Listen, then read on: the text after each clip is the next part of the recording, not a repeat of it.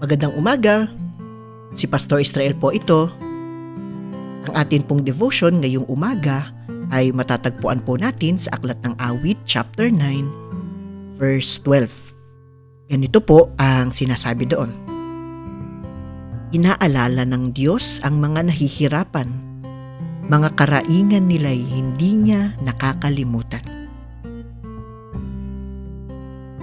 Sa banal na kasulatan po, marami tayong mababasa ng mga kwento ng mga taong dumadaing sa Panginoon dahil meron silang nararanasan ng mga pagsubok. Katulad na lamang ng talatang ito mula sa aklat ng mga awit. Dito ay ipinapahayag ng salmistang may akda na at anuman ang ating mga daing sa Diyos, ang mga ito ay palagi niyang inaalala. Kahit paminsan para bang walang nakikinig sa atin, ang ating mga kahilingan ay palaging nasa isipan ng ating Panginoon. Kaya naman, patuloy nawa nating ipahayag sa Diyos ang ating mga daing.